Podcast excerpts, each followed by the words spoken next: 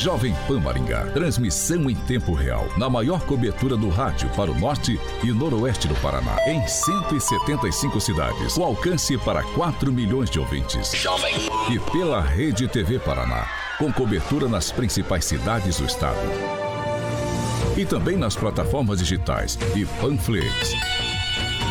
Rádio Jovem Pan. A Rádio Jovem Pan Maringá inicia agora a transmissão do Pan News.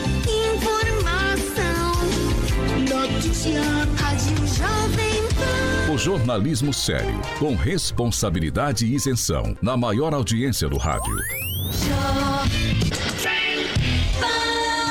Os principais fatos e manchetes do Brasil e do mundo. Jornalismo com informação e opinião. Jovem No ar. Pan News. Oferecimento Angelone é pra todos. Angelone por você. Blindex, Mel's Brushes, Oral Time e Pan.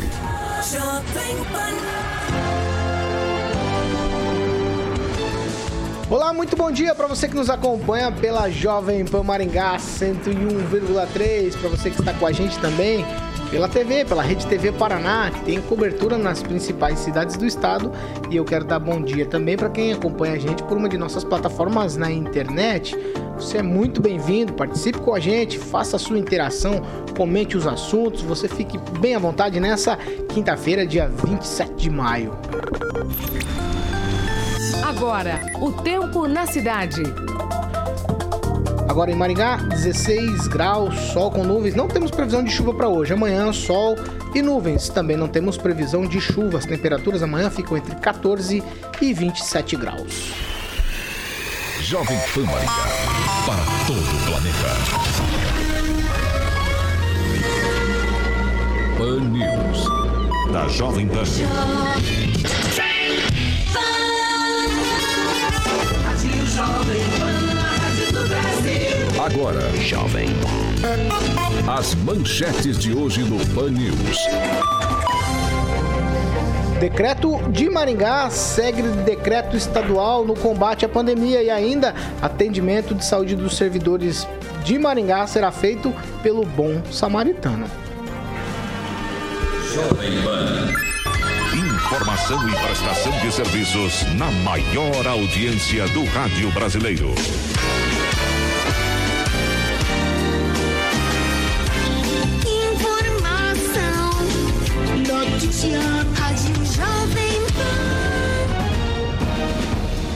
7 horas e 2 minutos. Repita. 7 e 2. Carioca, bom dia. Bom dia, Paulo. Tudo bem? Tranquilo? Quinta-feira, eu já vou seguindo o bom dia aqui. Bom dia, Divaldo Magro. Bom dia, Paulo. Direto de Curitiba, Fernando Tupan. Bom dia, Fernando. Bom dia, Paulo Caetano, e bom dia para todos os nossos ouvintes. Agnaldo Vieira, bom dia.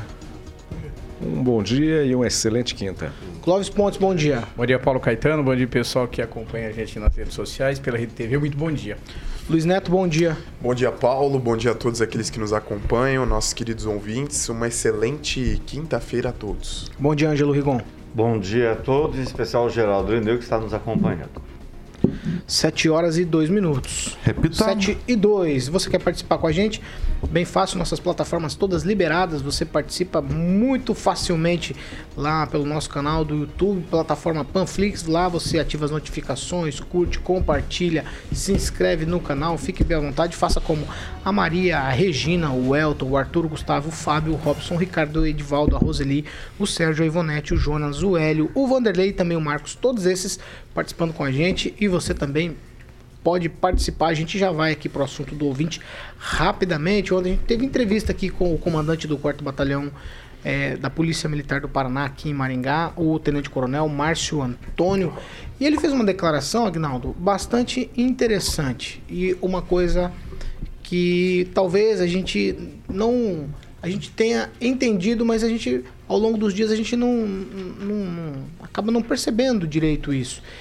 O atendimento dos policiais, Agnaldo, mudou na pandemia. Eles passaram a atender as ocorrências de brigas de casais, agressões e desavenças familiares. Então, aquilo que acontecia na rua, isso chamou muita atenção na entrevista de ontem do comandante. Aquilo, aqueles atendimentos que a polícia fazia fora, nas ruas, nos bares, nos, sei lá onde, estão fazendo agora nas residências? É bem óbvio, né? Aumentou o tempo que a pessoa passa em casa pelas restrições. Com isso também aumentou a chamada Maria da Penha. Né? Houve bastante é, discussões, brigas entre casais, isso aumentou na pandemia.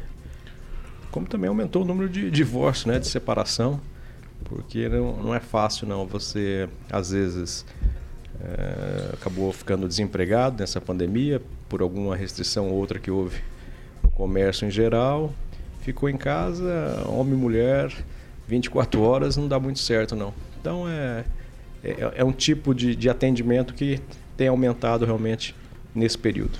Clóvis. É, o comandante Coronel Márcio, Paulo, uh, eu estava lendo a história, eu, antes dele vir aqui para a entrevista, eu fui buscar uma, algumas informações, né?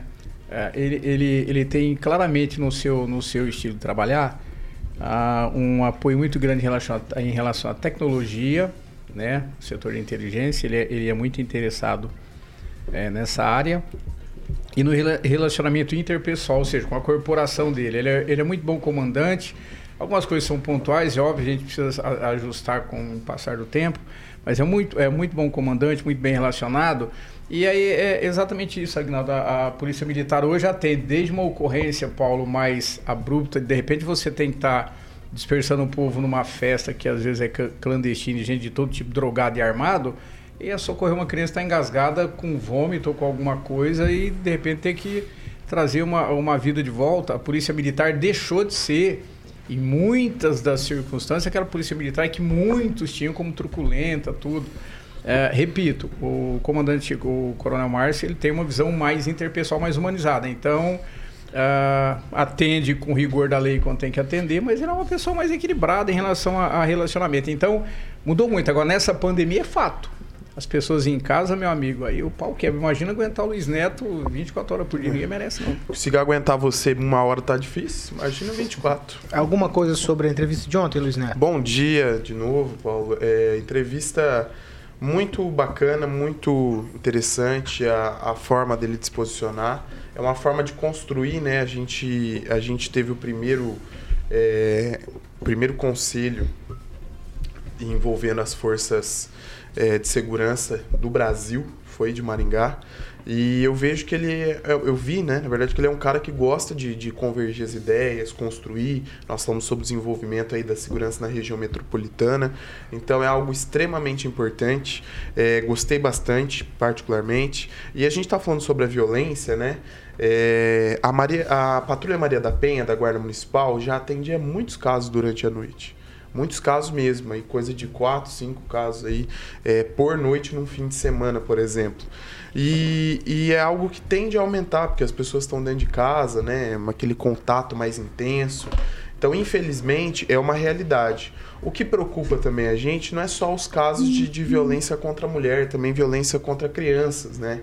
É, a gente tinha o papel das escolas antes que denunciava esse tipo de situação, a criança chegava é, machucada, chegava com hematomas, ela fazia esse trabalho e acabava denunciando. Hoje a gente não tem mais, porque essa criança ela não é mais acompanhada. Então são algumas situações que preocupam e que a longo prazo, né, a curto prazo a gente sabe que não há uma solução efetiva para isso, mas a longo prazo deviam ser traçadas aí estratégias para resolver essas questões. Edivaldo Mago, o que te chamou a atenção ontem na conversa que a gente teve com o comandante do 4 Batalhão? Paulo, é da natureza da, dos órgãos de segurança, especialmente da Polícia Militar, atender ocorrência de violência. Eu não vejo especificamente nenhuma distinção que mereça ser feita em relação a esse trabalho. O Luiz disse assim que a, a Maria da Penha atende esse tipo de coisa, mas na verdade a Maria da Penha acompanha mulheres sob medidas protetivas. Tá? Essa é a função delas, que é bem diferente de estar lá à frente de um problema de violência doméstica. Agora, é importante observar o seguinte: há uma tendência de se aumentar agora a violência com o inverno. No inverno acontece um fenômeno curioso. As pessoas começam a beber mais bebidas quentes, cachaça. E, naturalmente, historicamente, a violência contra as mulheres aumenta no inverno. Aí você tem dois casos convergentes. Você tem é, a pandemia, com as pessoas dentro de casa, brigando com o cachorro, com a televisão, com a sogra, com o Luiz Neto, com o passarinho e você tem um cara chegando bêbado em casa tomando uma cachaça. Quer dizer, aí você tem um caldo, você tem um, todos os ingredientes para que a violência aumenta. aumente. E, deixando bem claro aqui, devemos repudiar qualquer tipo de violência, seja ela contra seres humanos, seja ela contra um cidadão comum, enfim. A violência deve ser repudiada sob qualquer circunstância e aspecto.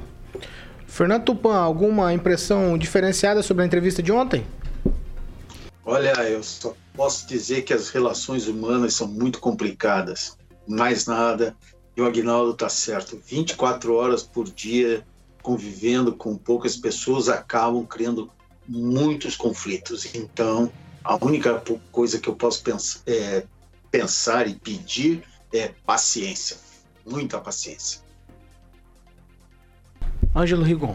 É, acho que não teve nada assim diferente a se destacar, né? Foi, é, confirmou que o efetivo continua baixo. Né? Dessa vez tem quem colocar a culpa, que é a pandemia. Mas o efetivo do Paraná chegou a ser ridículo, por exemplo, lá por 2015. Uh, ah, acho que ainda há crimes contra o patrimônio, apesar da pandemia, do pessoal ficar dentro de casa e que a polícia deveria descer o cacete em quem promove festa clandestina, em quem faz aglomeração. Calma, Acho que esse já você fala bem, da festa. Devia ser o foco nessa altura do campeonato, porque senão a gente nunca vai sair desse. Já você fala da festa clandestina. Vamos seguir. 7 horas e 10 minutos. Repita. 7 e 10. Você tinha alguma coisa para dizer, Agnaldo, sobre a professora? Esse... O Luiz comentou a respeito da. que aumentou, né? Enfim, a, a, a falta do acompanhamento pela falta da, das crianças não irem às aulas, mas a gente tem que destacar a perspicácia e a sensibilidade naquele caso da professora, se não me engano, Eliane de Sarandi. Elaine, Elaine, Elaine Bogo. Bogo, que notou numa aula online que o, o garoto, acho que Lucas, um garoto de 10 anos, ali em Sarandi, disse, professora, a senhora dá licença que eu vou ter que me ausentar da sala da, da aula online porque eu tenho que correr para casa para ajudar meus pais a cobrir a, a casa que vai chover. Ah, mas o que, que tem que vai chover? Não, é porque não tem teto, né? Nós vamos cobrir com a lona. E ouvindo isso, ela foi é, depois a casa, em seguida, a casa do, do aluno, verificou que realmente né, não tinha teto a casa, não tinha telhado. Estava coberto com lona e outras várias, uh, várias deficiências na casa, como não tinha energia elétrica. O, o, menino ele fazia, ele carregava o celular na casa da avó, que é ao, ao lado, mas um pouco distante da, da casa deles, é, uh, porque não tinha energia elétrica, e pegava o, o sinal de Wi-Fi para acompanhar a aula. Né? E os pais uh, desse, desse menino né, dizendo que fazem de tudo para que ele acompanhe a aula, que vai estudar. Mas então a sensibilidade da professora. Ainda existem professoras, numa, né? Numa situação online. Ela nem estava pessoalmente com ele e foi atrás. E aí a, a imprensa de Maringá divulgou, enfim, a casa vai ser reformada, vai ser é, bem melhorada. Muitos empresários lá da cidade de Sarandi, gente aqui de Maringá e da região, solidário. É, já deram internet gratuita para o menino, enfim. Então mostra que quando a pessoa tem a, boa vontade também de estudar, vai atrás de qualquer maneira e o, a professora teve um papel fundamental. Senão seria mais uma, uma família que talvez com as dificuldades o menino não Passaria pudesse despercebido, né? Não pudesse continuar na, é, estudando. Então é esse. Então quando o professor, por exemplo, né, quer ir atrás, quer verificar, está preocupado, independente de distância ou não, essa professora teve essa sensibilidade de verificar esse caso e praticamente um caso já resolvido. A gente às vezes critica, né, nessa bancada aqui, professores por conta do sindicato, uma série outra de coisas, mas quando você vê histórias como essa, Agnaldo, aí você fala, ó, o professor precisa realmente ter um tratamento ser diferenciado, ser valorizado, né? Várias coisas, né? Não dá para se generalizar também. Tem gente ruim, mas tem muita gente boa. É, essa é, é um exemplo de professora, né? Que foi além da sua é, perspectiva do... Ela foi além do que realmente precisava, foi atrás e resolveu. Muito bacana mesmo, parabéns à professora Eliane Bogo. Elaine. Elaine Bogo. 7 horas e 13 minutos. Repita. 7 e 13. O Maringá registrou no boletim de ontem 222 novos casos do novo coronavírus, O boletim também mostra a inclusão de 20 leitos extras de UTI adulto geral nos hospitais particulares e também um de UTI adulto exclusivo SUS. O documento também mostra cinco mortes pela doença, três homens e duas mulheres. Ontem também a gente foi é, assim uma, uma outra notícia que dá para a região é que o Hospital Metropolitano de Sarandi também está fechando a porta para os atendimentos. Lá eles dizem que chegaram ao limite da capacidade de internação de UTI e também de enfermarias. Portanto, está suspensa a recepção de pacientes no pronto atendimento. O comunicado também do hospital acrescenta que está mantido somente o atendimento via SAS, SAMU e SIAT. Fernando Tupan, o cerco está se fechando. É, Paulo Caetano, aqui em Curitiba a situação é igual. Assim, nós temos vários hospitais completamente fechados para receber novos pacientes. E na maioria a, a lotação está em 110%, exatamente. 10% a mais e tem gente exprimida em diversos lugares, principalmente nos postos, nas UPAs, nas unidades de pronto atendimento de Curitiba. Mas o Hospital do Trabalhador ontem estava com 110%, e aí você tem uma ideia da gravidade que nós estamos passando. Isso principalmente pelo frio, que o frio aqui em Curitiba virou quase ártico, de tão frio que está. Se você for para o Polo Sul, provavelmente você vai passar menos frio que aqui em Curitiba. Mas o Paraná ontem confirmou 5.845 casos e 113 mortes. São 50 é, mulheres e 63 homens com idades que variam de 18 a 93. O Estado soma 1.067.721 casos e 25.632 óbitos. Ó, no levantamento da CESA, assim, mostra a distorção que há com relação ao número de casos. Paranaguá aparece na liderança no, no ranking da CESA com nove mortes. Arapongas, aí no lado de Maringá, oito. Irati, seis. Jacarezinho e Maringá, quatro. Quase. Você falou em cinco mortes. Para você ter uma ideia, aqui em Curitiba eles apontaram apenas uma morte, mas a Secretaria Municipal da Saúde confirmou 23 óbitos e 983 casos. A região metropolitana de Curitiba apresentou 17 e a região de Maringá, 14. Mas o que chama atenção, Paulo Caetano, nessa crise toda, é que uma empresa está fechando a porta a cada sete minutos no Paraná.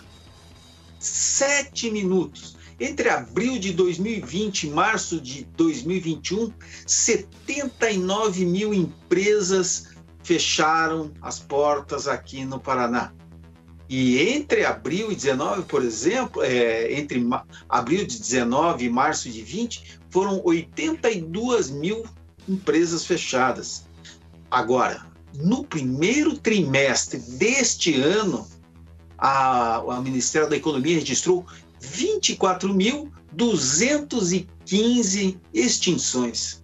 Então, essa pandemia está mexendo mesmo em todos os sentidos com o, com o paranaense e com o brasileiro. Muita coisa, a crise está braba e o ambiente para fazer um lockdown hoje no Paraná está muito difícil. A secretária de Saúde, em audiência pública antes de ontem, reclamou que está apanhando em tudo que é lugar e não gostaria de estar no cargo. Vamos ver se ela vai sair. Por enquanto, dois dias depois, permanece no cargo. E vamos tomar cuidado, moçada, que a situação não está fácil. 7 horas e 18 minutos. Repita. 7 e 18. E, e, tocando aqui, dando sequência nessas informações que o Fernando Tupan trouxe, ó, o Maringá vai seguir o decreto estadual quase na íntegra. Eu vou chamar o repórter Roberto Lima, ele tem informações aí sobre isso no decreto. Roberto, mudou muito pouco, né? Bom dia. Bom dia para você, Paulo, equipe ouvinte da Rádio Jovem Pan. Bom, a prefeitura de Maringá, ela publicou um novo decreto com medidas mais restritivas, seguindo parte do decreto estadual com vigência a partir da próxima sexta-feira e segue até o dia 11 de junho. Conforme o decreto estadual, o toque de recolher ele fica então estabelecido no período das 20 horas até às 5 horas da manhã diariamente, com restrição de circulação de pessoas em espaços e vias públicas. O comércio de rua não essencial, galerias, centros comerciais e prestação de serviços não essenciais irá funcionar de segunda a sexta, das 9 da manhã até as 18 horas. Shoppings de segunda a sexta, das 11 às 20 horas bares e restaurantes poderão funcionar de segunda a sexta até às 20 horas. Supermercados de segunda a sábado até às 20 horas, fechando aos domingos e no feriado do dia 3 de junho. Academias poderão funcionar das 6 da manhã até às 20 horas de segunda a sexta, com limitação de 30% de sua capacidade. Permanecem suspensos os eventos de qualquer natureza e, durante o decreto, fica proibido o uso de áreas de lazer públicas, como quadras esportivas, a pista de caminhada do Parque do Ingá, tem também do Bosque 2 e a Vila Olímpica. As igrejas poderão funcionar todos os dias, seguindo o horário do toque de recolher, com até 30% de sua capacidade. Roberto Lima, para a Jovem Pan. Jornalismo Jovem Pan. 24 horas trazendo a melhor informação. 7 horas e 20 minutos. Repita. 7 e 20. Eu vou colocar mais alguns ingredientes aqui para vocês. Aí no pacote cada um vai ter aproximadamente dois minutos para a gente discutir esse assunto. Ó, o governador Ratinho Júnior ele também culpou festas clandestinas por conta da situação que está aqui no Paraná. Em uma entrevista ele disse que essas aglomerações são realmente perigosas. Aí tem informação de que em Mandaguaçu também, aqui na região metropolitana de Maringá, a prefeitura de lá multou um pesqueiro por desobediência. Tinha uma roda de samba cheio de gente e a prefeitura passou por lá e fez a multa para o pessoal. Essas coisas estão acontecendo é comum em todos os lugares, é em Maringá, em outras cidades do estado. Eu não sei se só isso, não sei se tem a questão dos ônibus. A gente, quando fala dos ônibus lotados, a gente tem que entender também que se os ônibus pararem, as empresas todas têm que parar. Então, quando você reclama da lotação nos ônibus, você tem que pensar: ó, se os ônibus pararem, as pessoas não têm como ir trabalhar. Então, tudo isso tem que ser colocado na balança. Então, uma coisa está em detrimento da outra. Precisa tomar bastante cuidado quando a gente tece comentários a esse respeito. Eu vou começar, já que a gente vai ser um pacote grande, eu começo com você, Ângelo Rigon, sobre todas essas coisas. Boletim, é, decreto, Maringá vai seguir praticamente na íntegra o decreto do Estado e as festas clandestinas e o transporte público eh, são o calcanhar de Aquiles ainda. É, eu acho que, de novo, né, o pessoal tentou fazer com que as cidades próximas adotassem o mesmo esquema. Mas não é o que na prática a gente tem visto. E aí a gente fala da festa lá em Madaguaçu, que é num pesqueiro, na entrada da cidade, em frente a um posto, e é todo domingo tem festa, dezenas, centenas de pessoas, aglomeração terrível, muita gente sem máscara e dá-lhe pagode. Esse pessoal adoecendo vai vir ocupar leitos em Maringá. Né? É, é uma falta de. Não precisa nem falar que é falta de respeito, falta de noção, de bom senso, é, de não estar nem aí para a vida humana. Mas é preciso que os prefeitos. Mas os leitos, eles não têm direito ao leito de Maringá? Não, não é. Não é isso, é que a gente, se a gente tivesse numa situação tranquila, a gente está no meio de uma pandemia. É que não vai ter, Ah, né? É, não vai ter. E eles estão lá provocando. Né? A recomendação não é sair em festa de pagode e se aglomerar. A recomendação é ficar em casa, se puder, e não ter aglomeração. É o principal foco de transmissibilidade. Então, cabe aos prefeitos essa responsabilidade de fazer cumprir. Porque, por exemplo, lá em Managuaçu, o professor Índio não, não multa, porque dizem que ele está sabendo, não multa o pesqueiro, não acaba com a festa? Não, multou sim, Rigon. Tá. Fez mas, a multa. Tá, mas disse que é todo domingo, não, não, não para. Ah, aí vai sobrar para quem? Pro Ulisses, que ontem assinou o novo decreto. E isso é- são todos os 30 prefeitos da região, o Brasil inteiro. É preciso responsabilidade o máximo que puder em relação a isso. Quanto ao Ratinho, é interessante notar né, que também no final de semana a gente ficou sabendo, todo mundo, saiu da matéria na internet, eu vi em algum lugar, de que na terra dele, Jandaia do Sul, o pessoal também se aglomerou em festa clandestina. Realmente ele tem razão, mas vamos apertar lá o prefeito de Jandar para ele parar essas. É, não permitir que isso aconteça. Porque a situação, e a gente vai perceber isso daqui a pouquinho, está muito feia. Em todos os estados do sul, principalmente. Dessa vez, essa onda que está sendo anunciada, o próprio ministro da Saúde admitiu isso ontem, ela vai se dar no sul. Aqui vai ser a pancada, vai ser mais forte. Luiz Neto. Paulo, é, eu acho importante a gente dizer né, que esse decreto ele já era esperado, né? A gente já acreditava que as medidas iam ser restringidas no estado devido aí a alguns índices de algumas cidades aí do Paraná.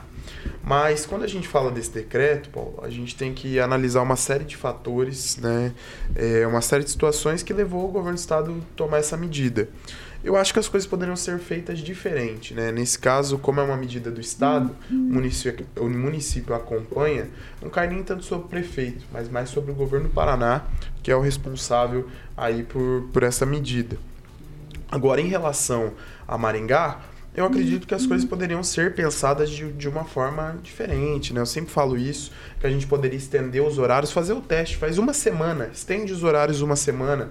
Ontem mesmo eu fui cortar o cabelo e eu tive que correr no, no horário de almoço para ir cortar o cabelo, né? Da, das 11 ali até o meio-dia, meio-dia e meio para cortar o cabelo. Sendo que se tivesse aberto até a meia-noite, por exemplo, eu iria com certeza depois do horário de trabalho, hora que tivesse mais tranquilo, hora que tivesse mais vazio. Então acho que a gente poderia pensar, refletir né, em relação a algumas medidas. É, a gente sabe que há uma pressão muito grande também para que as coisas não fechem. É por isso que, o, que a Maringá não fechou nada, continua tudo aberto. Mas as pessoas também precisam sobreviver, pagar suas contas. O boleto chega todo mês, assim como o meu, o seu, de todo mundo. Então a gente precisa também que deixar as pessoas trabalhar. Clóvis Pontes. Ô Paulo, eu, é, eu, eu, sou, eu sou um crítico da, da atuação da, do sistema político nessa, nessa pandemia. Quando eu digo copia e cola e quando eu digo que a visão humana está em segundo plano, primeiro vem o jogo do poder, o jogo político. Por que, que eu sou crítico, Paulo? Ah, quando, quando ah, você tem uma briga generalizada entre os três poderes, né, o STF, a Câmara, a Câmara e o Senado, e aí entra o presidente da República pelo meio, que muitas vezes não dá um exemplo, por exemplo, vai fazer uma passeata no Rio de Janeiro, uma carreata, uma moto alta, sabe como é que chama que é negócio de alta, contrariando tudo aquilo que pelo menos seria o bom senso, né? Eu, de novo, eu digo, eu votei Bolsonaro, preza a governabilidade, mas há um monte de erro nesse governo. E aí você não dá o exemplo. Aí você vai, cria uma CPI, que é um nojo, uma CPI que deveria ser investigada, a própria CPI deveria ser investigada, quando você pega o Omar Aziz e o Renan Calheiros, que preside a CPI. Ah, então o país, ele virou um país de descomando. Quando você, eu, eu ouvi uma entrevista ontem do governador é, do Ratinho Júnior na, na Rede Paranaense de Comunicação, ele disse o seguinte, olha, nós, vamos, nós estamos orientando a Polícia Militar, acho que até o Agnaldo fez essa pergunta para o comandante, o coronel Márcio, né, sobre isso, né, na atuação na pandemia agora, desse novo decreto, ele deixou muito claro o seguinte: olha, nós vamos partir com tudo para cima de festa clandestina. Ah, e, de, e, deixou, e deixou mais claro ainda ah, que, é um, que é um modelo, Paulo, que não funcionou durante essa pandemia. Quando ele diz o seguinte: olha, as festas clandestinas são um problema e os bons pagam pelos ruins. Essa foi a palavra do governador ontem numa entrevista. Se os bons pagam pelos ruins, alguma coisa está errada nesse combate à pandemia, porque os bons não poderiam pagar pelos ruins. Outra coisa, quando você então você você é, você questiona as festas clandestinas e tem que trabalhar de uma forma atuante mais muito mais rígida, mas a gente faz vista grossa para o transporte coletivo usando o argumento de que ele é necessário, de que ele, é, de que ele senão nós não conseguimos trabalhar. Só que nós não temos nós não damos garantia para quem vai trabalhar dentro do transporte coletivo. Aí nós fazemos vista grossa e usamos todo tipo de argumento. Aí nós temos, ah, ah, Paulo, todo tipo de exemplo ruim em relação a política nessa pandemia. E aí, o único, a única justificativa que tem, que tem e prejudica é o comércio, é o terceiro setor, dizendo que, não, olha, nós temos que agora restringir, fazer o lockdown, porque o vírus vai ser transmitido por aí. Mas nós não conseguimos proibir festa clandestina, nós não conseguimos proibir a, a carreata em época de campanha, nós não conseguimos proibir aglomeração em época de campanha, e a gente não consegue proibir, Edvaldo, é, é inauguração de hospitais com entrega de ambulância com 200 deputados junto aglomerado, e aí a gente faz vista grossa pro resto das coisas. Então isso me irrita nessa pandemia do copia e cola. Agnaldo Vieira, cheguei a perguntar para vocês um dia aqui se tinha espaço para decretos mais restritivos e com quase unanimidade vocês disseram, não, não tem mais espaço tal, mas tem espaço. É, mas esse decreto é muito diferente, né? O que a gente fala sempre é de, de um lockdown mesmo, né? Houve um, uma espécie de mini lockdown no sábado e domingo apenas. Então, eu acho que não cabe mais aquele fechamento total como houve no começo aqui em Maringá, por exemplo. Tudo fechado, só o funcionamento de, de instituições essenciais. Mas eu volto a falar sobre a questão de nós tentarmos coisas diferentes para porque se nós estamos nessa novamente um ano e meio depois do início da pandemia aqui é, especificamente no Paraná com fechamento de durante a semana aberto sábado domingo restringe é claro que ao sábado e domingo há a possibilidade de mais aglomeração mas abaixa o horário de o toque de recolher, evitando, claro, principalmente o consumo de bebida alcoólica, para que essas, essas pessoas também não saiam por aí, se acidentam e, e, e vão para o, os hospitais e lá não vai haver leito ou ele vai ocupar um leito de alguém que esteja precisando de contra a Covid. Mas é, é, dessa forma que a gente tem que trabalhar e, e buscar coisas diferentes, porque se ficar nessa, ah, vamos fechar, subiu a a, a transmissibilidade fecha. Eu acho que isso já está provado que não deu certo. Né? Não, a gente tem que tentar mudar de uma forma mais agressiva é, para que a gente saia disso mais rápido. Está se evoluindo com a vacinação, então eu acho que tem que ter um meio termo aí para não ficar é, só o, um lado pagando o pato. Nessa história toda, Edivaldo, estamos mais acertando ou mais errando?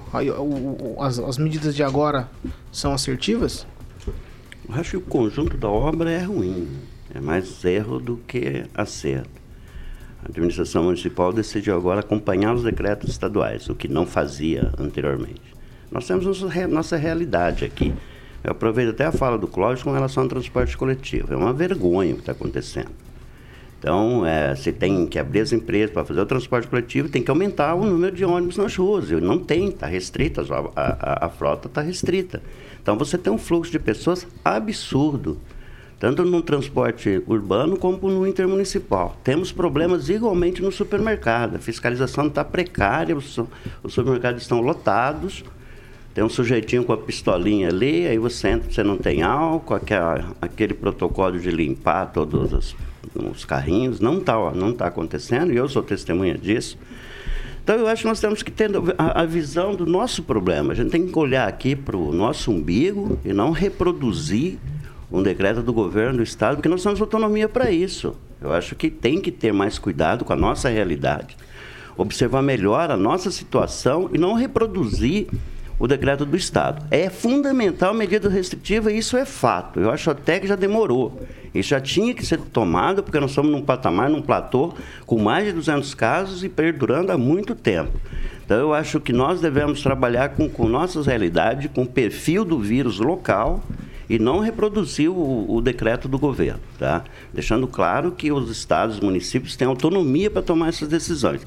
Então me parece que ficou mais cômodo pegar o, o, o decreto do governo, reproduzir e enfiar água abaixo do cidadão. O cidadão é responsável, sim, porque ele aglomera, ele não toma cuidado, não está tomando as medidas preventivas necessárias, e o Estado, obrigatoriamente, tem que intervir e tomar essas decisões. Agora, volto a insistir que é necessário um lockdown ou total, e eu acho sim que é muito difícil, como o Aguinaldo disse, é muito difícil um lockdown total. Mas é sim necessário medidas é, rigorosas, mas dentro da realidade local, dentro da realidade do nosso município, ok, Paulo? É isso que eu penso e volto a insistir. Eu acredito que há muito mais erros do que acerto nesse processo, nesse, nesse enfrentamento da pandemia. 7 horas e 33 minutos. Repita. 7 e 33. A gente está indo para um break e já a gente está de volta. Para quem está com a gente em nossas plataformas na internet, você continua com a gente. 7 horas e 33 minutos. Repita. 7 e 33 tem participação por aí? Vamos lá. Você tem, Rigon? Começa por você hoje. Tem participação? Eu só queria registrar o Geraldo Irineu, que é autor de um dos bordões mais conhecidos né, do, do, da reportagem policial, é Querosene no Sangue. E, e, ele nos acompanha todos os dias. Queria mandar um abraço para ele. Fora isso, beleza. Luiz Neto, a lista diminuta hoje. Vamos lá. Mandar um abraço pro Wesley Rocha, Um salve. pro Tenente Agnaldo Lei 30, pra Sandra Martins, Tenente Coronel. Elton Carvalho, também pro Kim Rafael, que nós acompanha todos os dias. O Kim é bem ativo no, no nosso chat online. O Gerson Diz que, me, diz que ele fala mal de todo mundo, né, o Kim Rafael? Eu não, não, não tô acompanhando. Eu- eu não acompanho, mas acompanhando. Depende do dia. Ele é ativo. É, é, Gerson Bertoncello, o Edu Vicentim, a Fernanda e o Juliano, a Evelyn Cavalini, a Regina Zeladora, o Carlos Pilé, a Cibele Jorge, o André Gaspareto, a Isabela Malta, o Sérgio Toledo, o Frigo, que foi inspetor de metade dos maringaenses do Colégio dos Maringaenses, o Carlos Viana, o Lucas Marchetti e também o Renato Vrum. O Renato ele disse, mandou um abraço pro Edivaldo, disse que é gente fina, pro Agnaldo, disse que é gente fina também. Só o Clóvis que ele disse que não é uma brincadeira, que ele desconhece o Clóvis, trabalhou com o Clóvis na Secretaria de Gestão no mandato passado. Na, Um é, na, na verdade, Renato é meu amigo, eu não trabalhei, eu, tra- eu fazia uma assessoria Pra quem? extra. no- Vai, vamos, vamos lá. Você não, mas não trabalhei na gestão. Vai, vai, não Agnaldo. Fala de ouvinte aí. Vocês vão mudar de assunto. A respeito do. Né, é bom a gente estar ciente. A respeito do, do caso dos professores, nós estávamos falando aqui né, da sensibilidade da, da professora lá de Sarandi. O Elton Carvalho diz que os professores não são criticados. As críticas sempre foram ah, direcionadas ao sindicato. Sindicato, esse que não representa com certeza a maioria dos professores. E o Henrique Immobile diz que, eh, a respeito da, da pandemia, enfim, de toda essa questão, ele diz: Ó, me desculpe, mas eu não acredito nesse monte de leito que estão sendo colocados aí todo dia. Tem mais 13, tem mais 20, etc. Ele falou que não acredita nessa procriação dos leitos para a Covid. Ângelo Rigon, tem uma informação. É, faleceu hoje o ex-prefeito de Curitiba, Jamil Lerner, 84 anos, arquiteto conhecido, aquele que ganhou uma eleição em uma semana. Isso entrou para a história política do Paraná, de Curitiba. Ele estava internado desde dia 21 e ontem à noite eu recebi uma informação de Curitiba de que realmente o quadro era irreversível e agora ah, o pessoal está noticiando o seu falecimento. É, foi o homem do anel de integração, mas como arquiteto trabalhou principalmente na questão do transporte coletivo de Curitiba, que é o que é por conta dele. Não vamos esquecer Clóvis. do pedágio, né? É, é, o Fernando Tupan, ele, ele inclusive trouxe em primeira mão no blog do Tupan ontem. Ah, o Rogério Mariano de Oliveira ele disse o seguinte, Paulo, ó, depois de um ano e meio, a prefeitura não se preparou para impedir as festas clandestinas? É uma Estamos pergunta. voltando. 7 horas e 36 minutos. Repita. 7h36, a gente está de volta para quem está com a gente pela Jovem Pan Maringá, também pela Rede TV Paraná. Ângelo Rigon, gostaria que você repetisse essa informação que você acabou de dar para a gente aqui, enquanto a gente estava no break aqui com o pessoal que nos acompanha pelas nossas plataformas na internet. O Rigon trouxe uma informação sobre o ex-governador Jaime Lerner. É, o Jaime Lerner foi prefeito de Curitiba duas vezes, é, três vezes prefeito de Curitiba e duas vezes governador. E ele faleceu nessa madrugada aos 84 anos de idade. Estava internado de- desde o dia 21. Ele pegou, saiu de uma Covid, mas voltou para o hospital por conta de problemas renais. E teria, né, isso teria complicado o quadro dele ontem.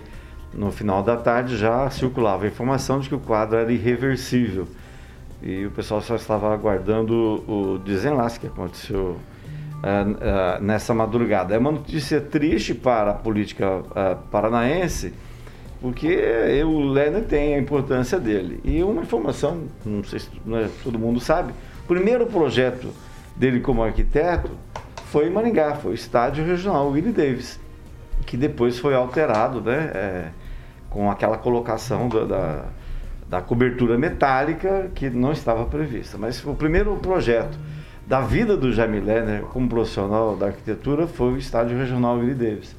E é um sujeito que ganhou uma eleição em uma semana em Curitiba, é porque deve ter, né, certamente, o reconhecimento da população. Agnaldo. Eu só ia parabenizar a nossa ouvinte, Flávia Pavan, que está aniversariando hoje, esposa seu Edivaldo Magro. e Opa, vai ter vinho hoje. Bem lembrado, vai ter vinho. tinha esquecido. Parabéns a Muito Flávia, vai ter obrigado. vinho. Não fala Obrigado, coisa dessa, não. obrigado. Eu vou para Curitiba. Ô, Fernando Tupan, é, a, capital estava esperando essa notícia do ex-governador Ja- Jaime Lerner?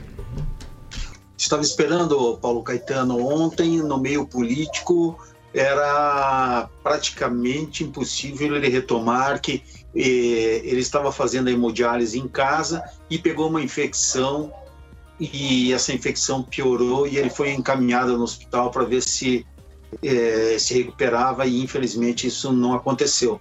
O Jaime Lerner morre, nasceu em dezembro de 37 e foi marcante para a história do Paraná, principalmente devido à, à vinda da Renault.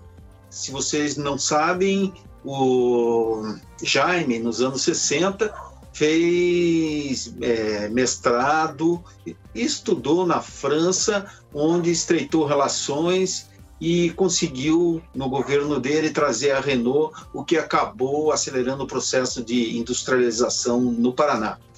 Jaime Lerner deixa um legado e também muitas dúvidas no governo dele, principalmente pela história do pedágio, que acabou não sendo bom para os paranaenses. Mas mesmo assim, é um dos grandes nomes da política do século passado e início deste século. 7 horas e 40 minutos. Repita. 7h40. Ontem a Prefeitura de Maringá abriu as propostas é, recebidas aí para licitação emergencial aí para o atendimento do benefício de saúde dos servidores municipais após aí o, o recente a recente rescisão do contrato com a Sudamed. Foram solicitados orçamentos para 10 empresas, sendo que três apresentaram propostas.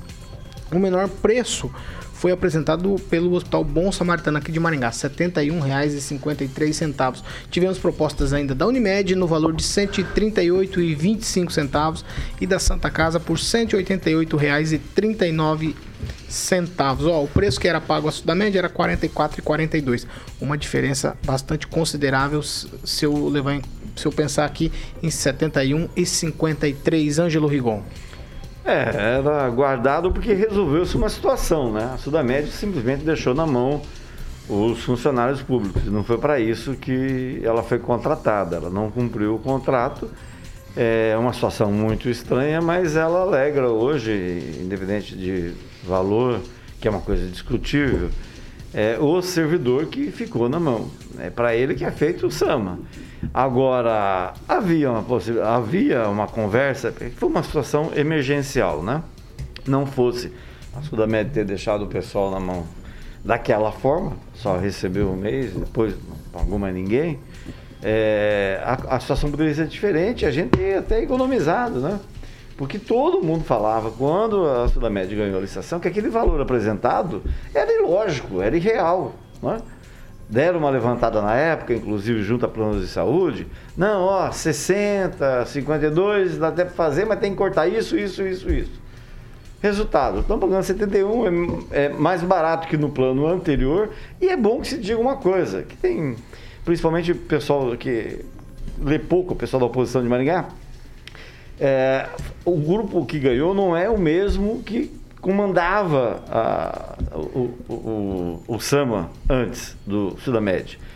O, o Atena, uma plataforma chamada Atena, que é do Piauí, adquiriu o Hospital Bom Samaritano e o plano de saúde é, Santa Rita. Né? Esses dois pertencem ao Atena, não pertencem mais à antiga diretoria. A antiga diretoria tem um percentual um diretor, é um percentual, se não me engano, de 10%, ele tem um X lá. Mas não é o mesmo pessoal que está tocando. O, hoje esse pessoal está no Santa Rita mesmo, que é, atende pelo SUS. E, mas de qualquer forma, já era um converseiro, né? Já era um converseiro. O pessoal, não, o pessoal que voltou estava armado. E eu tenho, por mais que me falem, eu não, não vi provas ainda, de que havia um, algo combinado, ó, de que fizeram a Sudamédia ganhar para baixo para poder aumentar. É uma tese, acho que se não me engano, o Paulo Vergueiro também defende. Eu ainda prefiro né? acreditar que a prefeitura agiu corretamente. Eu não sei. Eu já vou tocar a bola pro Clóvis. O Clóvis, era o seguinte, a Sudamed pediu 60 reais para conseguir adequar era de 40 e que eu falei aqui, 44 e 42, eles pediram 60 reais. Inclusive, o diretor falou nessa bancada aqui perto dos 60. Se o argumento era economia, nós vamos pagar agora 71,53. Tem alguma coisa errada. Pois é, aqui tem, como é que diz o, o povo mais antigo, tem angu nesse caroço, tem caroço nesse angu. Ah, ô Paulo, é, é, eu não sei se é o Bom Samaritano é o mesmo que participou da licitação junto com a Sudamédia agora. Se mudaram os nomes, se esse Bom Samaritano é novo agora, agora, recente. Não, é o mesmo. Ah, então é o Porque já era do mesmo. grupo Atena. Então é- não, já era não, do não, grupo. não, já era do grupo. Já era do grupo Acho que é o Atena. grupo que mudaram os nomes. Não, então sócios. o Bom Samaritano, per... O Bom Samaritano pertence ao Atena. Faz Tá. tempo. Então olha só, mas olha só, independente. Não é foi o Santa Rita que participou, foi o Bom Samaritano. Independente é o Bom Samaritano. Chama atenção que são os dois. Bom Samaritano, E o que chama Santa é, isso. E o que chama, não, mas quem participava da licitação era o Bom Samaritano. Ano passado. Tava lá, Bom Samaritano. Beneficente Bom, Bom Samaritano. Ela que concorreu com o Sudamédia e parou no 92 lance, aos 45 segundo tempo, com menos de um cent- real acima. Cent- é, e, 50 aí, centavos. e aí, o seguinte, que era impossível é, praticar daquele preço. Só que agora, para eles, era possível. Agora era impossível é você trabalhar com a Sudamédia porque não tinha estrutura. Mas vinha 61 reais. Nós estamos pagando 15% mais caro hoje pelo mesmo plano que brigou com 45. Ah, então, Paulo, então eu não sei se isso aqui não é tirar dinheiro da gente, gente ia fazer o quê? É porque se nós tínhamos uma proposta do diretor da Sudamédia dizendo, olha, se adequarem o perfil e, e o, olha, eu vou de novo dizer aqui, tá? As entrevistas estão gravadas ah, ah, em relação ao que foi falado aqui. Com 61 equipar o caixa, eles tinham atendido, estava começando a acertar a coisa. Ele só não atendeu mais porque não tinha verba do Covid, que ele disse que estava questionando isso, e aí o hospital parou, eh, parou de atender. Aí eles, olha, com 61, tudo normalizado, agora nós nor- normalizamos com 15% mais. Aqui não dá para entender. Ó, se o argumento era economia, Não, tá Cláudio tem descartado esse argumento. Se o argumento é economia, Tá tinha- descartado esse Vai, argumento. Luiz Nós estamos falando de, de coisas emergenciais, né, Paulo? O quê? É, é só- nós estamos falando de um contrato que foi feito de forma emergencial. para, Luiz Neto. não, eu vou Meu dar minha, eu vou dar Mas minha usando opinião. o argumento Eu vou de dar a minha preço. opinião, Vai. que eu estou aqui para Vai. dar. Se vocês não Vai. concordarem, aí é uma coisa Então tá pessoal de vocês. Fique à vontade. Meu colega aqui, não adianta falar quando alguém não quer escutar. É, a- a- uma empresa que terceiriza atendimentos, ela não tem estrutura para atender. Então ela não poderia estar no Então, processo. ela- o erro é de então- quem? é da então, prefeitura? Não. Não, se ela não, não, pode- você está dizendo que a Eu empresa quero não poderia estar no concluir o meu processo. raciocínio. Deixa ele, Clóvis. Eu posso? É, me citou. Não, não Deixa tô ele, falando, Clóvis. Não tô falando que não poderia estar. Eu estou falando que é muito estranho uma empresa que não tem hospital, que não tem estrutura, cobrar um valor tão baixo. A gente tem que, a gente tem que, a gente tem que concordar com isso. Todo mundo falou, ó, o valor é extremamente baixo. Não, não, tem, não tem justificativa. Se dava para atender a, men a menos custo ainda, como foi colocado aqui nessa, nessa bancada, por que não atendeu as pessoas do Covid? Ah, mas tem que receber do Covid. Quando foi feito o contrato, assinada a licitação, já tinha as planilhas do ano de 2020, quando a gente estava no ápice aí é, é, da Covid. Então, assim, não tem justificativa. Se o contrato foi quebrado, é porque estava trazendo problemas aí para o município. E tanto que se a empresa sentisse que no dever de fazer alguma coisa, teria entrado na justiça. Teve ação, Edivaldo? Nós não tivemos nenhuma ação. Pelo menos não divulgada ainda é, em relação a essa questão do plano do, do sistema de, dos servidores. Agora, o que eu queria dizer é o seguinte: tem gente divulgando, olha, é, o, o plano que atendeu 13 anos a prefeitura voltou a atender. É outro plano diferente. Isso aí é fake news.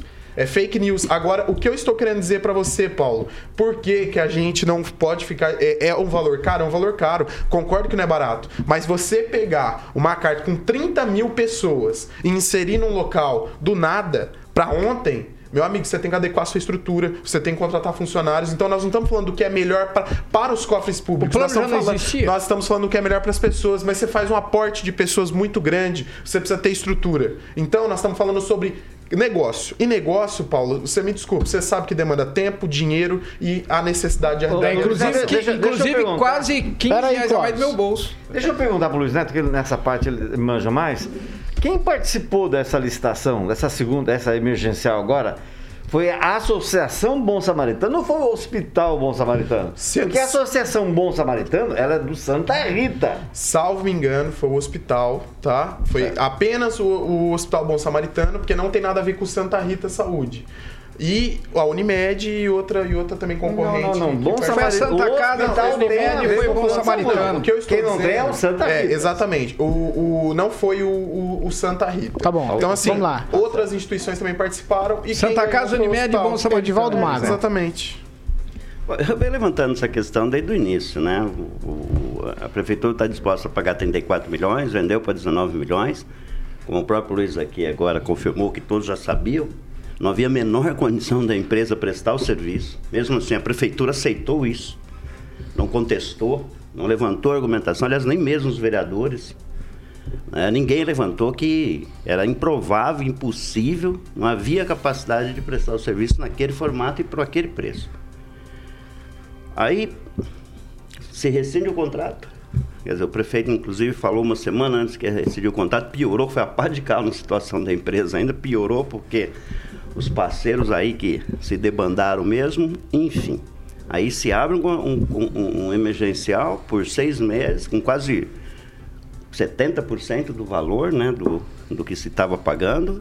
E aí eu volto àquela pergunta que eu faço sempre: qual é o equilíbrio financeiro desse sistema de saúde? Qual que seria o adequado? 61, 62, 63, 70? Aí eu fico abismado com os valores ofertados pela Santa Casa e pelo, pela Unimed. 180, 180, 138. É, ao, ao, ao então, assim. Unimed é- 138,25 e a Santa Casa 188,39. é, Aí um faz. é- é a diferença é muito brutal. Ou eles entraram para não ganhar mesmo, vão jogar lá em cima e o hospital tal vão ganhar. Então, que há alguma coisa errada, que esses números eles não convergem para uma verdade, para uma transparência, eu acho que isso é fato. né? Acho que tem algo aí que, enfim. Minha pergunta também é, é a seguinte: esse contrato emergencial tem validade por seis meses, é isso? E ele pode ser estendido, pode, Pode. ser prorrogado os prazos por mais seis. Deve acontecer isso. Daqui a pouco você vai fazer uma, uma licitação. Essa licitação vai partir de quanto? Será que vai ser 77 e vai subir? Eles vão baixar? trabalhar para números Então, maiores, é, é, é, argumento de preço. Há algo aí, sim, ô Luiz. Pode fazer a defesa que É. você quiser, mas que há algo nessa história lá atrás, no ato do, no ato da, da, da, da- da licitação, da vencida licitação, em que pese a transparência na execução, era notório que não dava para fazer o serviço que todo mundo dizia. Concordo. agora, o gestor público, então, pô, peraí. Vamos parar isso aqui, vamos verificar se de fato essa empresa está habilitada tecnicamente com a infraestrutura. E quem perdeu foi o cidadão que está lá. É um agora- absurdo, é? Edivaldo, tem, tem angu nesse caroço É, reproduzindo isso, e agora você. a gente justifica o preço para poder fazer o quê? Sabe o que vai acontecer muito no setor público? Olha, nós vamos precisar agora tirar essas empresas que são picaretas, que não estão. Falar do pedágio, eu estou citando o caso do pedágio. Não, tem que ir para a bolsa porque é para justificar um preço maior, como se todas as empresas não tivessem, as empresas não tivessem estrutura. É muito estranho esse, é, esse tipo de negociação, Luiz Neto. Você pode, né, eu concordo com o Edivaldo. É, o problema é que a gente tinha um preço, a a empresa participou, então ela estava inidônea ou idônea. Se estava idônea, teria que ser verificada a idoneidade ou não. A questão não é. Aguinaldo Vieira. O problema não era preço. não é essa. A O problema não era é preço. Só um Só minuto. questão Aguinaldo Vieira. É, a questão da licitação, se não estava lá descrito que a ganhadora teria que ter um hospital, teria que ter já um plano de saúde, já teria que ter toda a estrutura, se lá não estava escrito isso, ela tinha que atender. Se lá não tinha determinação que ela tinha que ter de posse um, um hospital, bastaria ela ter um convênio, então não há nenhum problema. É, a questão é na, sempre a lei de licitações que diz que o vencedor é o que oferece o menor preço. Então, é, tem que mudar a lei de licitações para que casos como esse não ocorra. O que matou a Sudamed foi ela não pagar o hospital. Foi aquele cartaz do Hospital Paraná que ali acabou, porque as reclamações já haviam de atendimento, enfim, de atendimento mesmo, na questão de ligar e ninguém atender.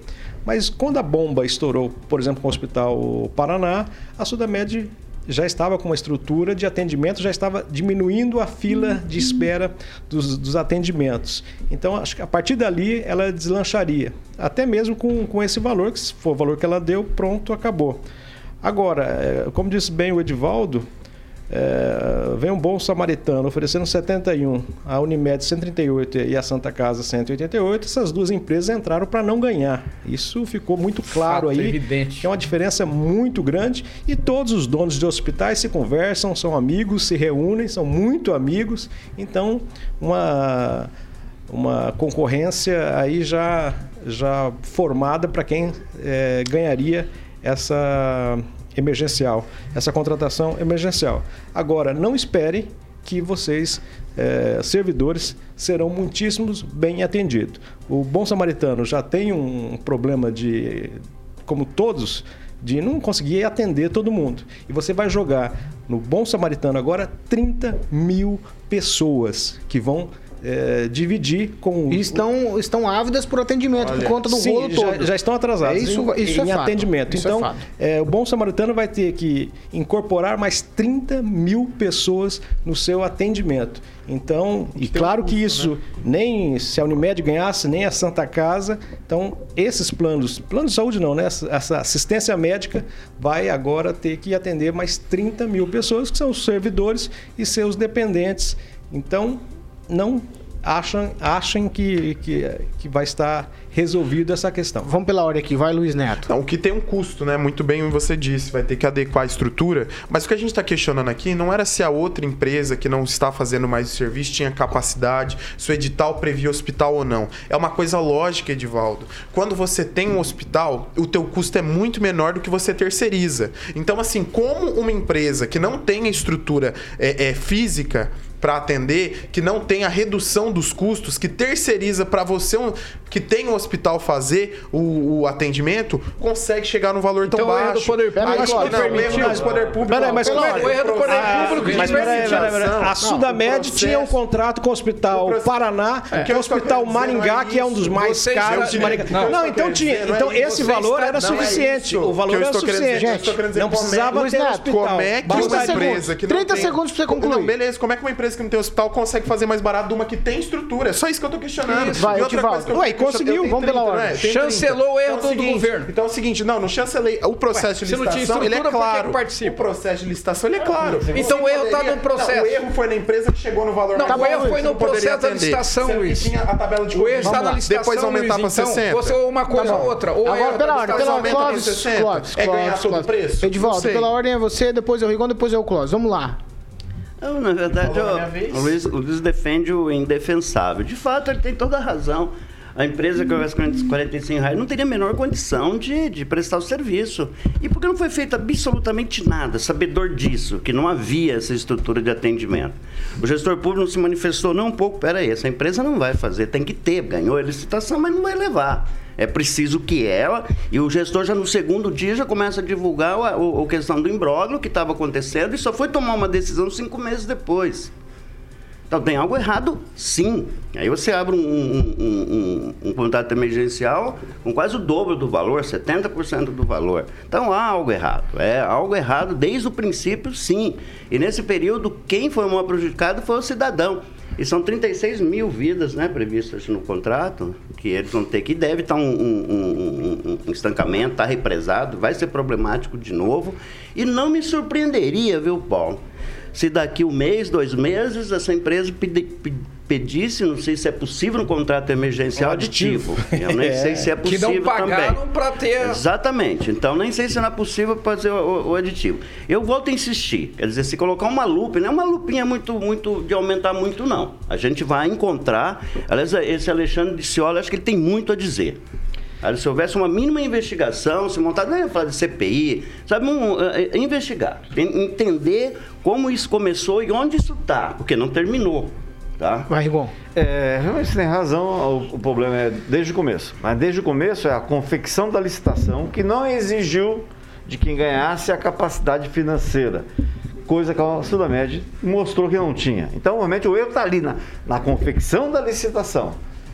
Eu estava, coincidentemente, no dia da prefeitura, quando alguém me falou, olha, estamos, aconteceu isso, a proposta essa, a gente está vendo com outros planos, com outros hospitais, se é possível, porque isso é, é ab- absurdamente baixo. Mas parece que o pessoal está concordando que como eles estão entrando, eles querem mostrar serviço, beleza. Mas o erro está na confecção da licitação. Ah, outra coisa, analisemos nomes envolvidos. Analisemos nomes envolvidos. A, a minha impressão é que a Sudamed estava mal intencionada.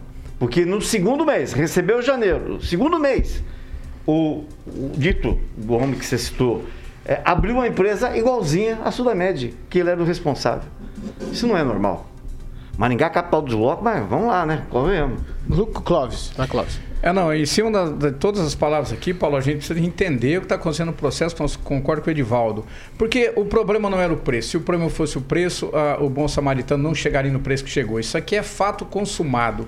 Ah, segundo, se a empresa estava mal intencionada, então houve um erro do governo municipal que não conseguiu prever isso. O erro do edital, como todo mundo aqui deixou muito claro que todo mundo aqui já, já percebeu isso. Há um erro no edital, há um erro da licitação pública. E quem pagou foi o funcionalismo. Quem responde? Eu ou, ou- ou- o setor público? O setor público, quando ele lança o edital, Luiz, ele permite que a empresa participe, ele chancelou a empresa idônea para participar. Então não há justificativa para mais nada.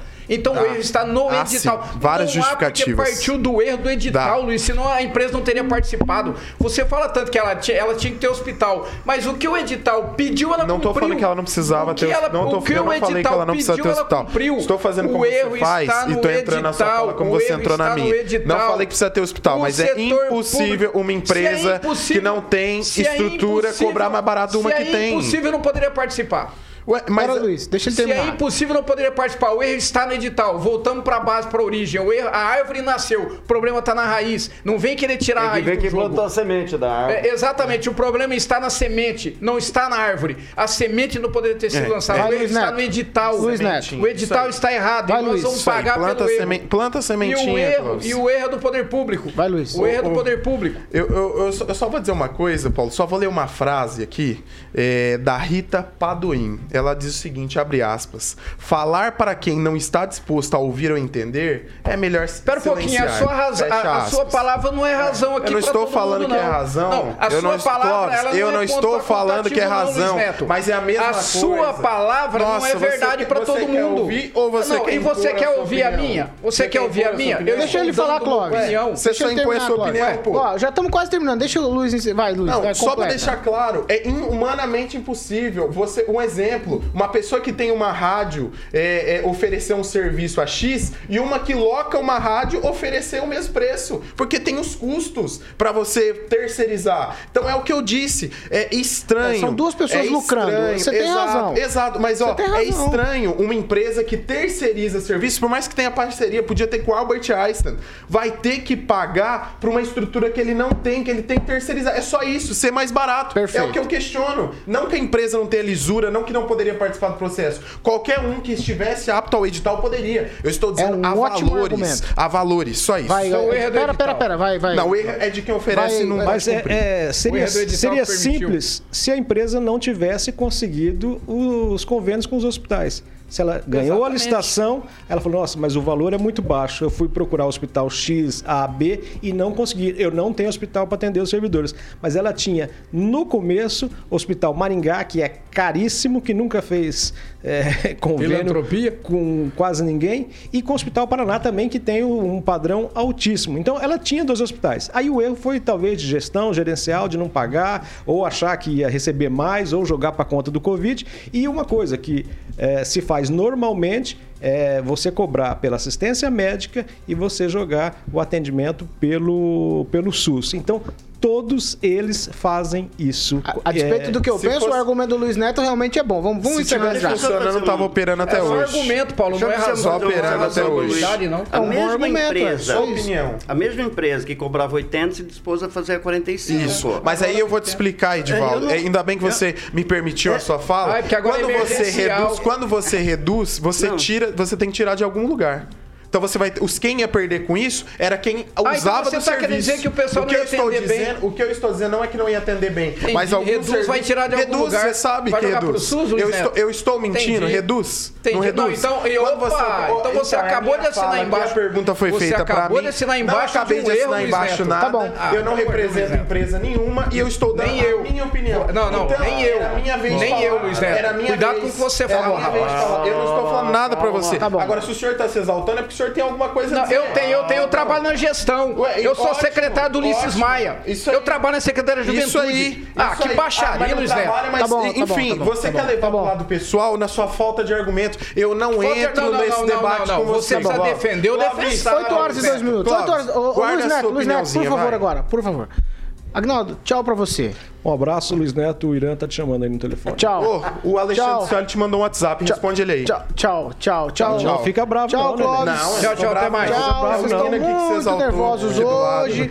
Tchau, Ó, tchau. Tem uma... Seu amigo aqui, Deixa eu te falar. Tem uma gaveta ali no- verdade. no- na mesa do Carioca com um vidrinho com Rivotril. Passem por ali, cada um pega o seu comprimidinho. Aba, calma os ânimos. Tchau, Edivaldo.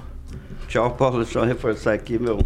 Um abraço, um beijo pra minha esposa, que hoje está de aniversário. É, Dona Flávia, boa. Dona Flávia um abraço para dona Flávia. Tchau, Ângelo Rigon. Tchau, um abraço também pra Flávia, a quem devo né, ter comprado um carrinho, um up, graças a ela.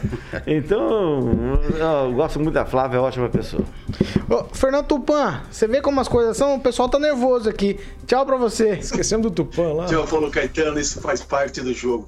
Mas eu quero falar para você o seguinte: o Jaime Lerner foi meu paraninfo quando eu me formei no segundo grau.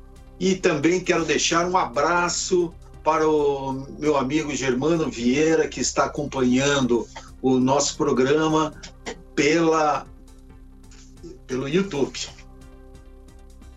Quase você não, quase não sai o YouTube, hein, Fernando? YouTube. Gente, ó, tchau pra vocês. Carioca, que vem por aí, rapidamente. Vamos, tenta apaziguar, por favor, hein?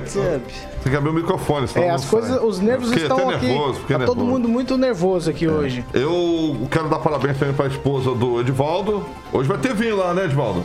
Com certeza, bom vinho, espero, né? Eu não comprei não, mas... é, É, você pega na sua adega. conseguinha Você não comprou, imagina quem é entendedor. Você é o entendedor. Vai, Carioca, você... você- Hoje, hoje, hoje tem uma nacional aqui pro Aguinaldo. Ah, qual que é? Não viu se o Aguinaldo já dançou essa aqui? É J Quest Fácil. Na Yellow. Aí, ó. Depois virou Essa é- ó. Canadura. Essa, eu vou aproveitar, ó. Essa é fácil de cantar, canta um trechinho. É. Fácil. Esse cara- E o internacional? Essa é Fala o fácil. internacional que você deve ter bom gosto. É, internacional tem, tem Robbie Williams, Millennium, que eu sei que você gosta, e tem, pra abrir aqui, tem Jennifer Lopes. Ele nem sabe qual que é a Milênio. Aguinaldo, Aguinaldo, deixa eu te falar. A Jennifer Lopes, tem W, tem W. A Jennifer Lopes, cada, cada, cada vez que vai envelhecendo, vai ficando mais gostosa, não é? Ó, Como a vinho, do né? Robin Williams, a Millennium, qual que é? Qual que é a Millennium? Essa não conheço, não. Você viu? Ele Angel. falou que você Angel. gosta. Mas você eu nem conheço conhece a música. Ah, vocês estão de Aguinaldo- amassando. o Aguinaldo é 8 e meu 5, peixe. 8 e 5. Ó, é não temos tempo para mais nada. A gente tá encerrando essa edição do Panils. Você continua com a gente, participando, dando a sua opinião lá nas nossas plataformas, o YouTube, também no WhatsApp Jovem Pan. Você participa com a gente, ó, 99909-1013. Você vai lá, dá a sua opinião, manda o que você acha de todas essas questões que a gente debateu aqui calorosamente hoje nessa edição do Pan News. É isso aí, essa aqui é a Jovem Pan Maringá, a rádio que virou TV e tem cobertura e alcance para 4 milhões de ouvintes.